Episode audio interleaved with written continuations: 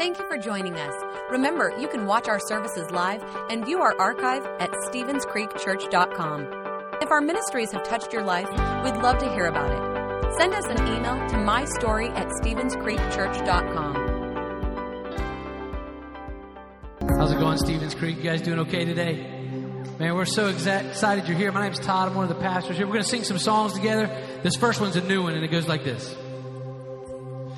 Do we look to the sun? Come on, stand up on your feet.